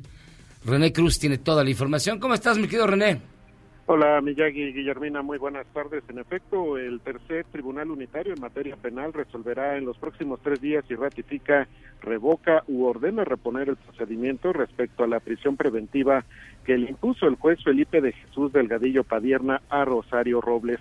Durante la audiencia de apelación que se realizó este jueves en el reclusorio norte, la exsecretaria de Desarrollo Social leyó una carta en la que se cuestionó si es ella el trofeo para exhibir el combate a la corrupción. Ante la magistrada Isabel Porras, la ex jefa de gobierno señaló, se me acusa de ser omisa ante actos de terceros. Lo paradójico es que esos terceros, los vinculados a proceso, están en libertad como dicta el debido proceso. Yo soy la única en la cárcel. O cuando se habla de terceros, ¿a quién o a quiénes se refieren? ¿A todo un gobierno o a un sexenio? Soy el trofeo para exhibir un supuesto combate a la corrupción, por cierto, corrompiendo las leyes. En esta misiva de siete hojas, eh, la extitular de la SEDATO insistió en que no quiere huir y externó su disposición de enfrentar el proceso toda vez que es inocente y destacó que no pide privilegios sino piso parejo. Y en este contexto, Miyagi, el abogado Julio Hernández comentó que ya presentaron dos denuncias, una ante la Fiscalía General de la República y otra ante la Procuraduría General de Justicia de la Ciudad de México, esto por el tema de la licencia de conducir. Vamos a escuchar que son dos denuncias distintas. Una al Ministerio Público Federal por haber utilizado documentos falsos y otra al gobierno en la Ciudad de México para que investigue cómo es que se obtuvieron esos, esos documentos ¿Cuándo se presentó esa denuncia y qué diligencias se han realizado hasta el momento? en Es, es una denuncia que apenas se, ha- se, se presentó la semana pasada. Realmente se trata de investigar qué fue lo que ocurrió, ¿no? La denuncia verdaderamente trascendente es la que utiliza los documentos falsos para provocar un perjuicio en la libertad de Rosario Robles, ¿no? Y en esta carta, eh, Rosario Robles eh, termina esta carta señalando precisamente que confía en el Poder Judicial como el dique para poner barreras ante cualquier intención de utilizar la ley para aniquilar, señala, a una adversaria política. Miyagi, Guillermina, el reporte que tengo. Muchísimas gracias, René. Buenas tardes. Y bueno, tenemos en línea telefónica, mi querida Guille, a Julio Hernández Barros, precisamente abogado de Rosario Robles. Abogado, gracias por tomarnos la llamada. ¿Cómo está? Muy buenas tardes. José Luis, Guillermina, un gusto saludarlos con mucho cariño, igual que a todo el auditorio. Gracias, abogado. Buena tarde. ¿Cómo ve después de la audiencia de esta mañana eh, el futuro de Rosario Robles? ¿Seguirá o no eh, su, proceso, su proceso dentro o fuera de la cárcel? ¿Cuál es Mira, la esperanza? La audiencia de hoy es, estuvo, tuvo verificativo precisamente contra la resolución del juez Delgadillo Padierna, ese juez de consigna del que ya habíamos hablado antes en este programa, el, el juez que pues prácticamente en la última audiencia se burló del Estado de Derecho, se burló de la presunción de inocencia, se burló de la judicatura, incluso se burló del quinto tribunal unitario, ¿no? Del, de- del magistrado al hacer escarnio de, de la resolución y burlarse de que la resolución decía que se había equivocado él con un gran sarcasmo, ¿no? Eh, contra esta resolución que a nosotros nos parece a todas luces injusta y cargada pues de, odio, de, hígado y de intereses personales, familiares y políticos del juez Delgadillo Padierna, interpusimos el recurso de apelación. Este recurso, bueno, pues recayó ante el tercer tribunal unitario y, y hoy se celebró la audiencia de, de aclaración de alegatos y alegatos de los agravios. En esta audiencia, bueno, pues nosotros le hicimos ver a la, magistrada, aunque ya lo habíamos hecho por escrito en, el- en la expresión de agravios, bueno, pues todas las irregularidades en las que incurrió el juez Delgadillo Padierna, eh, la sin razón de la prisión preventiva, que es una medida de excepción y que al no, no ser considerada como excepción, pues viola la Constitución, los códigos procesales y por supuesto los tratados internacionales, eh, José Luis Guillermina. Y, y bueno, pues en este sentido creo que quedó muy clara la, la exposición que, que hizo la defensa, la fiscalía pues trató de rebatir nuestro posicionamiento, pero pues realmente con argumentos que no, no venían al caso, Eh, la, la fiscalía mintió cuando para obtener esta, esta prisión preventiva justificada ofreció documentos falsos, la, la fiscalía bueno pues ha mostrado eh, realmente que también tiene tiene un interés extrajurídico en este asunto porque no se ha pegado a, derecho ha hecho eh, peticiones eh, totalmente infundadas. Y bueno lo que esperamos eh, José Luis y Guillermina en este asunto es que se revoque el, el auto del juez Delgadillo Padierna y en su lugar, bueno, pues se, se dicte cualquier otra de las 13 medidas cautelares que señala nuestra legislación procesal para que Rosario Robles pueda continuar el procedimiento en libertad. Ah, ah, hemos mostrado, y ella misma lo ha hecho, que, que su interés es, comparecer al proceso, que ella quiere eh, ir a las audiencias, quiere, ella quiere pues tener la oportunidad de acreditar su inocencia, no hay ningún riesgo de fuga, eh, de manera que, que, bueno, pues lo que esperamos es que se revoque esta ilegal resolución del juez Delgadillo Padierna y pronto puede estar Rosario Robles llevando este proceso en, en libertad con cualquier otra medida cautelar, ya sea arraigo en su casa, ir a firmar al juzgado, un brazalete electrónico, en fin, cualquiera de ellas eh, eh, eh, sería suficiente para garantizar que ella se presente al juicio. Julio Hernández Barros, abogado de Rosario Robles. Yo te pregunto, abogado, eh, ¿tú compartes este, este punto de vista de que se está exhibiendo a tu clienta, a Rosario, como un- el trofeo para exhibir el supuesto combate a la corrupción? Sí, yo creo que realmente en este caso no están juzgando a Rosario Robles por lo que dicen que hizo. Eh, acuérdate que a ella la acusan de una omisión, de no haberle comentado al presidente de la República, dice la acusación, algunas cuestiones que podían poner en riesgo la economía de, de la SEDATO y de la Sede Sol. Esa es la acusación, ella no se le acusa de haber malversado fondos, de haber hecho contratos ilegales, de haber recibido cantidad alguna. No, a ella se le acusa de una omisión. Eh, de manera que, que yo veo, bueno, pues aquí un interés político en mantenerla aquí. Ella sin duda es una presa política y, y se le está juzgando por ser Rosario Robles, por ser un elemento representativo del gobierno anterior y, y por eh, no tener otra otro dato de prueba en contra de funcionario alguno de ese gobierno, eh, incluyéndola a ella, porque no se le ha acusado de ningún delito patrimonial. Y bueno, pues yo creo que quieren hacer escarnio de ella y, y demostrar con su encarcelamiento, pues que algo están haciendo, cuando en realidad pues no tienen datos ciertos de que hubiese habido esa estafa maestra que, para mi gusto es inexistente, es una creación literaria de animal político que como obra eh, digamos, periodística tiene todo mi respeto, pero pues como una investigación penal dista mucho de, ser cierta, ¿no? De ahí la ferocidad de la, de la persecución. ¿Perdón? De ahí la ferocidad de la persecución contra Rosario Robles. Sí, sí, sí, yo con una ferocidad. Y además, bueno, yo, yo también creo que se trata de un problema de género, José Luis. Eh, ella, dentro de todas estas personas que mencionan en esa en ese documental de la estafa maestra y en el libro que hacen, eh, bueno, pues mencionan cerca de 40 instituciones federales y locales. Y, y, entre ellas, pues nada más en contra de ella se erige la acusación y curiosamente es la única mujer, ¿no? A mí me parece que se trata de una violencia feminicida política la que están llevando a cabo con Rosario Robles, ¿no? Abogado, eh, ¿cuál es el ánimo de Rosario Robles después de la audiencia de este día? Y preguntarle también cómo va el proceso en la Cámara de Diputados donde se le abrió pues eh, otro procedimiento de llevarla a juicio político.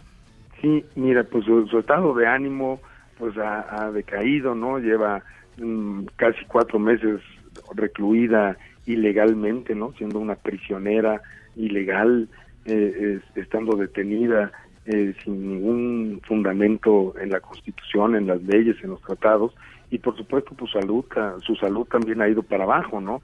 Tiene serios problemas en la presión arterial, eh, y, bueno, pues aún cuando está siendo atendida adecuadamente, pues su, su salud ha sido minada por, por esta injusticia, ¿no? Y, bueno, pues sí, tenemos eh, pendientes también otros procedimientos, ¿no? Tanto el procedimiento principal que tenemos, eh, que en donde se solicitó que se ampliara por dos meses más el periodo de investigación complementaria.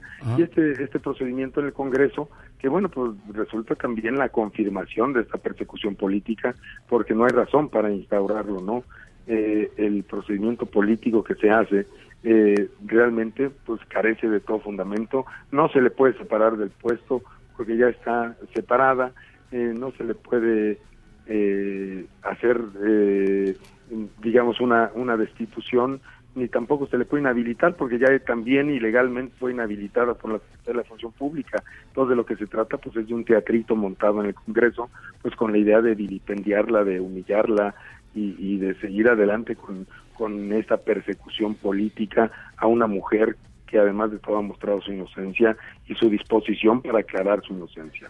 Julio Hernández Barros, abogado de Rosario Robles, el martes 17 de diciembre es la fecha clave. Sí, antes del miércoles tendremos una resolución. La, no hay una fecha exacta, tiene que resolver, así que puede ser no, no necesariamente esa fecha, sino en cualquier momento a partir de hoy y hasta antes del miércoles o incluyendo el miércoles. Pues abogado, vamos a seguir muy pendientes del, del caso, vamos a continuar dándole seguimiento informativo y le agradecemos muchísimo por habernos tomado la llamada. Al contrario, soy el agradecido por, por darme voz aquí. José Luis Guillermina, les deseo eh, un bonito día de la Virgen de Guadalupe. También Gracias, abogado. Igualmente. Buena tarde. Julio Hernández Barros, abogado de Rosario Robles, en un tema que va a alcanzar sus momentos quizás definitivos en las próximas horas y como límite el próximo martes 17 de diciembre. Nosotros vamos a una pausa, son las 14.34, vamos a regresar con un resumen y todavía más, mucho más, aquí en la Mesa para Todos. Mesa para Todos con José Luis Guzmán, en ausencia de Manuel López San Martín. Regresamos. Este podcast lo escuchas en exclusiva por Himalaya. China en estrecha comunicación con Estados Unidos pese a inminentes aranceles. Este 15 de diciembre, una nueva batería de aranceles entrará en vigor en Washington contra bienes chinos. 14 con 36 minutos en la hora del centro. Continuamos en la mesa para todos. Vamos, un resumen con lo más importante al momento. Resumen. Se aprobó en comisiones del Senado la actualización del acuerdo económico entre México, Estados Unidos y Canadá. El TEMEC ya lo veíamos venir. Oscar Palacios, ¿cómo estuvo? ¿Qué tal, José Luis? Buenas tardes. Así es, pues el Senado de la República aprobó ya en comisiones el protocolo modificatorio al tratado entre México, Estados Unidos y Canadá por unanimidad. Las Comisiones Unidas de Relaciones Exteriores, Relaciones Exteriores América del Norte, Puntos Constitucionales, Economía y de Trabajo y Previsión Social, pues dieron luz verde al dictamen que será sometido a la consideración del Pleno este mismo jueves. Durante la discusión, el presidente de la Comisión de Trabajo y Previsión Social, Napoleón Gómez Urrutia, destacó que los empresarios no deben estar asustados por el establecimiento del sistema de paneles para la solución de controversias en materia laboral. Señaló que esto permitirá que las empresas se responsabilicen socialmente e implicará también un cambio de mentalidad donde se dejará de actuar arbitrariamente contra los derechos de los trabajadores. Vamos a escuchar no nos debería de, atemorizar este cambio. A muchos empresarios, por ejemplo, les preocupa que hubiera estas inspecciones, porque claro, es más cómodo estar hoy despidiendo trabajadores por razones políticas y que no suceda nada. Es una forma de que se responsabilicen socialmente más las empresas cuando estamos sujetos a quejas, denuncias y controversias de este tipo, porque entonces vamos cambiando la mentalidad, ya no es tan fácil actuar arbitrariamente violando y abusando de los derechos de los trabajadores. En tanto, la senadora por el PAN, Josefina Vázquez Mota, advirtió que la ratificación del TEMEC no resta responsabilidad a nuestro país, que dijo debe cumplir con la ejecución exitosa de la reforma laboral. Así lo dijo. Si bien el tratado ayudará a generar una ánimo, un mejor ánimo para la inversión, no alcanza ni es suficiente para reactivar una economía del tamaño como la nuestra, digo, si no lo tenemos hace mucho daño, pero el tenerlo per se no resta la tarea que tenemos que hacer internamente en el país de certeza jurídica, de cumplimiento de la ley, de Estado de Derecho. Es la ejecución exitosa de la reforma laboral. Bueno, una vez aprobado por las comisiones, el dictamen que contempla precisamente las modificaciones al TEMEX será sometido a la consideración del Pleno de la Cámara Alta. José Luis es el reporte. Buenas tardes. Muy buenas tardes. Gracias, Oscar. Hasta luego. Y como lo informamos hace unos días en el gobierno de Baja California, ya dos funcionarios fueron retirados por presuntos actos de corrupción. Hoy el PRD denunció formalmente a estos eh, funcionarios que estarían involucrados en moches en Baja California y recién acaba de llegar el señor Bonilla. Los detalles con Ernestina Álvarez. Buenas tardes, un saludo para ustedes, para los amigos del auditorio. Les informo que tras darse a conocer que presuntamente funcionarios de alto nivel del actual gobierno de Baja California, encabezado por el morenista Jaime Bonilla, recibieron moches de parte de empresarios para obtener contratos millonarios, la dirigencia nacional del PRD presentó una denuncia ante la Fiscalía General de la República por el delito de corrupción. Afuera de la fiscalía, el ex candidato del PRD a la gubernatura de ese estado, Jaime Martínez Veloz, indicó que empresarios dieron cerca de 28 millones de pesos en moches que sirvieron para promover la imagen de Jaime Bonilla en toda la disputa por la ampliación de mandato y a pesar de las denuncias, pues no se ha citado a comparecer a ningún funcionario ni empresario de esa entidad. Vamos a escucharlo. Hasta hoy han motivado la separación de su cargo por instrucciones del gobernador de dos de las personas involucradas, pero hasta hoy, hasta el día de hoy, no ha sido solicitada la comparecencia de ningún funcionario, de ningún empresario en la supuesta investigación que están llevando a cabo por parte del gobierno del Estado. Por su parte, Ángel Ávila, integrante de la Dirección Extraordinaria del Sol Azteca, señaló que no hay confianza en que investiguen las autoridades estatales, por ello presentan esta denuncia ante la Fiscalía General de la República hasta que el reporte. Y el exdirigente nacional del PRI, Manlifeo Beltrones, tramitó un amparo contra cualquier orden de aprehensión girada por la Fiscalía General de Justicia o la Estatal de Chihuahua por las investigaciones de desvío de recursos cometidos por el exgobernador de ese estado, César Duarte.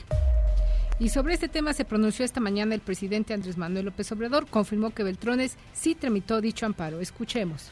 Sí, es la solicitud de un amparo que tiene él, desde luego, derecho a solicitar y a que se le otorgue, en su caso, si así lo decide la autoridad competente, por el asunto de Chihuahua, lo que viene de la investigación contra Duarte sobre ese. Todo es político. ¿eh? Acuérdese que es la constitución política de los Estados Unidos mexicanos. Todo es político.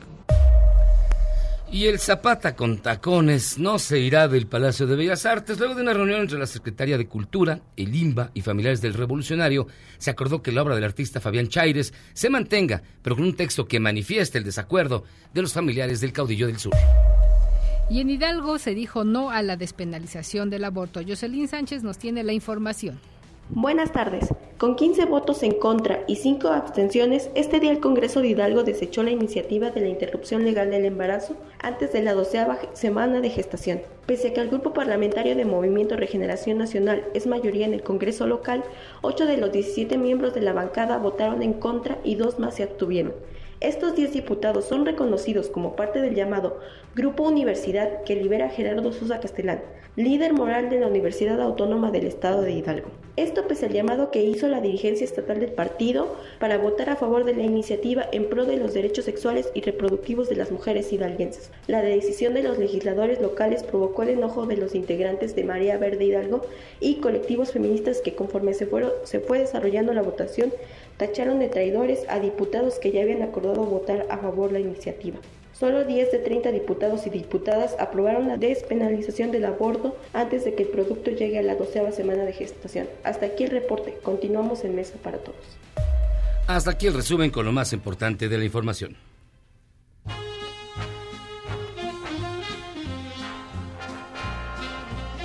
I get no kick from champagne.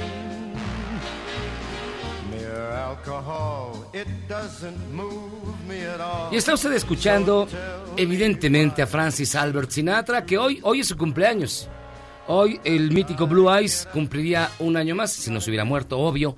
Y además es, sigue siendo reconocido quizás como la voz más importante del siglo XX, junto con, y muy lejos, Elvis Presley, o quizás más lejos aún, Bob Dylan.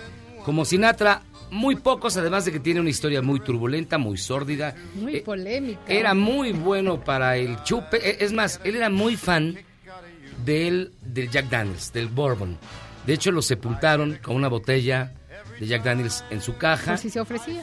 Por, tal vez por las recochinas dudas que tuviera sed en la noche. Y este, él decía que para dormir bien, un Padre Nuestro y una botella de Jack Daniels. Además, si ustedes ven El Padrino, uno de los personajes de la película de, Francis Ford Coppola está inspirado directamente en Frank Sinatra, porque dicen que así fue como. La mafia italiana. Y no, y él, no lo negaba, ¿eh? vamos, muchos mafiosos, como Giancana y otros más, no negaban que Sinatra, Sinatra era de sus muchachos y que pues hoy lo recordamos en el cumpleaños de Blue Eyes. Está usted escuchando I Get a Kick Out of You, una gran rola y de verdad sigue teniendo la voz más extraordinaria del mundo.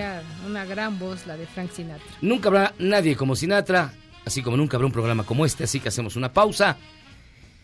Es la mesa para todos.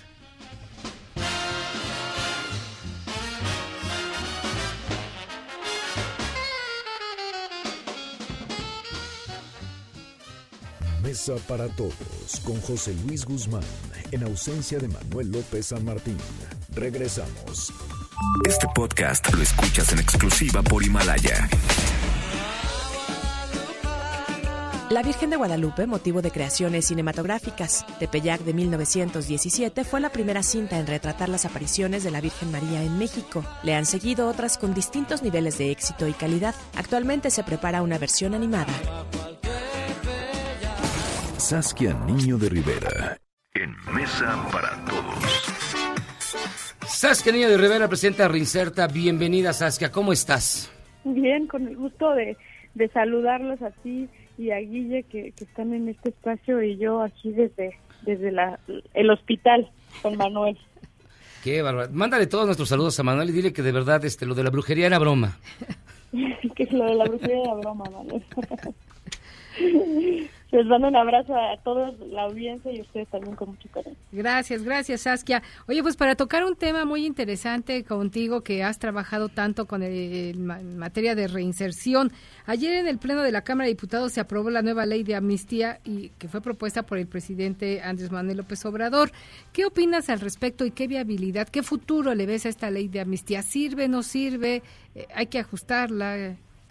Claro, mira, de, de entrada creo que hay que celebrar eh, que haya una ley de amnistía. Creo que es urgente que en México exista una ley de amnistía porque en el sistema penitenciario las problemáticas, como lo hemos hablado en este espacio, son muchas y tenemos que empezar a, a abrir espacio para poder solucionar los problemas. Aquello es un nudo y encontrar así como la punta del nudo está siendo prácticamente imposible. Entonces, celebro que se haya, que se haya aprobado una, una ley de amnistía como la propuso el presidente, como la prometió el presidente, y claro que sale con, con muchos estires y aflojas de muchos intereses, ¿no? Hoy en la mañana, en la mañanera lo dijo el presidente, con el visto bueno de las víctimas, que va a ser lo más importante este eh, que, que ellas mismas avalen. Y otra cosa que creo que, que, también se tenemos, tenemos que considerar es que la ley está incompleta.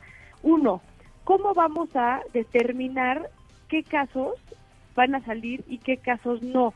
Los expedientes en nuestro sistema de, de, de justicia penal, desafortunadamente, no están elaborados debidamente. Yo que estoy en cárceles, hoy en la mañana estuve en una cárcel por lo menos dos veces a la semana y escucho de primera mano las historias, reviso yo mismo los expedientes. Te puedo decir que pocas veces un expediente es el reflejo de la realidad de los hechos o la realidad de una historia. Y siendo una ley humanitaria, porque al final eso es lo que es, habría que entender, y te puedo dar un ejemplo, hay mujeres en la cárcel que tuvieron abortos, pero a la mera hora, por un tema de corrupción, de machismo, este, porque el judicial quería sacarse una tajada más grande o demás, les metieron homicidio parentesco por matar a sus hijos, por ejemplo cuando realmente fue un tema de aborto. Esa persona, esa mujer va a quedar completamente excluida siquiera de la posibilidad de que su expediente sea analizado. Eh, otro otro tema. La semana pasada platicaba yo con, con, con, un chavito, un niño de 14 años que había sido brutalmente violado por un señor y lo acabó matando. Eh, lo acusan por homicidio y es un caso humanitario que hay que atender eh, de, la, de, de, carácter urgente, ¿no? Entonces, sin duda celebro, creo que, que es un primer paso, pero habría que no quitar el dedo de encima y poder hablar más allá. Otra cosa que creo que hay que analizar es la reinserción social. Desafortunadamente, y yo he trabajado con muchos casos de mujeres inocentes en prisión, por ejemplo, que por la ineficacia de nuestro sistema de justicia penal, aún siendo inocentes, pasan mucho tiempo en la cárcel y al momento de salir el regreso a la, a la, a la, sociedad, el regreso a, a, sus familias, al trabajo y demás, viene con un estrés, un estrés postraumático muy fuerte y con un resentimiento social muy fuerte de un acto que claramente fue un acto de justicia, que los hayamos encerrado. Entonces, ¿qué, qué programas de qué vamos a hablar ya ahora sí de reinserción social y acompañar a estas personas a que realmente puedan adaptarse a la sociedad y que no se vuelva un problema de salud pública o de seguridad más, ¿no? Entonces es decir que es tiene es positiva, pero faltan cosas. Faltan muchas cosas y entender también cómo se basa el análisis de uh -huh. todos estos este, expedientes. Uno de los grandes problemas del, del, del de, de este país es que los abogados defensores de oficio están rebasados, claro. no hay manera. Entonces se va a tener que delimitar, por ejemplo, Miyagi, un equipo especial que se dedique únicamente a realizar expedientes que tengan los delitos que ya están aprobados en esta ley. Entonces hay que ver, falta, pero es un buen inicio. Pues Saskia Niño de Rivera, presidenta de Reinserta, muchísimas gracias por estar con nosotros. Saskia, te mandamos un fuerte abrazo y también un fuerte abrazo a nuestro buen amigo Manuel López San Martín. Aquí Manuel junto a mí les mando un abrazo y yo también les mando dos. Gracias, Saskia. Gracias, Saskia. Muy bien. Hasta luego. Hasta luego. Pues miren, ya casi terminamos, así que vámonos con lo último de la información. Esto es en tiempo real. En tiempo real. Universal. Debilidad económica en 2020 aumentará morosidad de bancos en México, asegura Moody's. El Heraldo de México. Estados Unidos sí busca agregado laboral, dice Jesús Seade, y reconoce los riesgos. Milenio. Durazo dice detención de García Luna ayudará a jalar hebra de madeja de corrupción. MBS Noticias. Senado avala en comisiones protocolo modificatorio al TEMEC. El país. Evo Morales llega a Argentina y dice que, más bien pide, que se le acoja como refugiado. The New York Times. Comité con mayoría demócrata debate artículos de juicio político contra Donald Trump. Y hasta aquí llegamos en esta mesa para todos. Eh, gracias, Guille. Guille Gómez. Gracias a ti, José Luis. Buena tarde para todos. Yo soy José Luis Guzmán, a nombre del titular de este espacio informativo, Manuel López San Martín, quien se encuentra, como ya escuchamos, eh, malito. De verdad, esperamos que se recupere pronto. Le agradezco muchísimo el favor de su atención. Nos escuchamos el día de mañana. Lo dejamos ahora en Marca Claro con Nico Romay y también que continúe en la frecuencia de MBS. Nos vemos mañana, que tengan un buen día y muy buen provecho. Vámonos. MBS Noticias presentó Mesa para Todos con Manuel López San Martín. Un espacio donde todos tienen un lugar. Este podcast lo escuchas en exclusiva por Himalaya. Si aún no lo haces, descarga la app para que no te pierdas ningún capítulo. Himalaya.com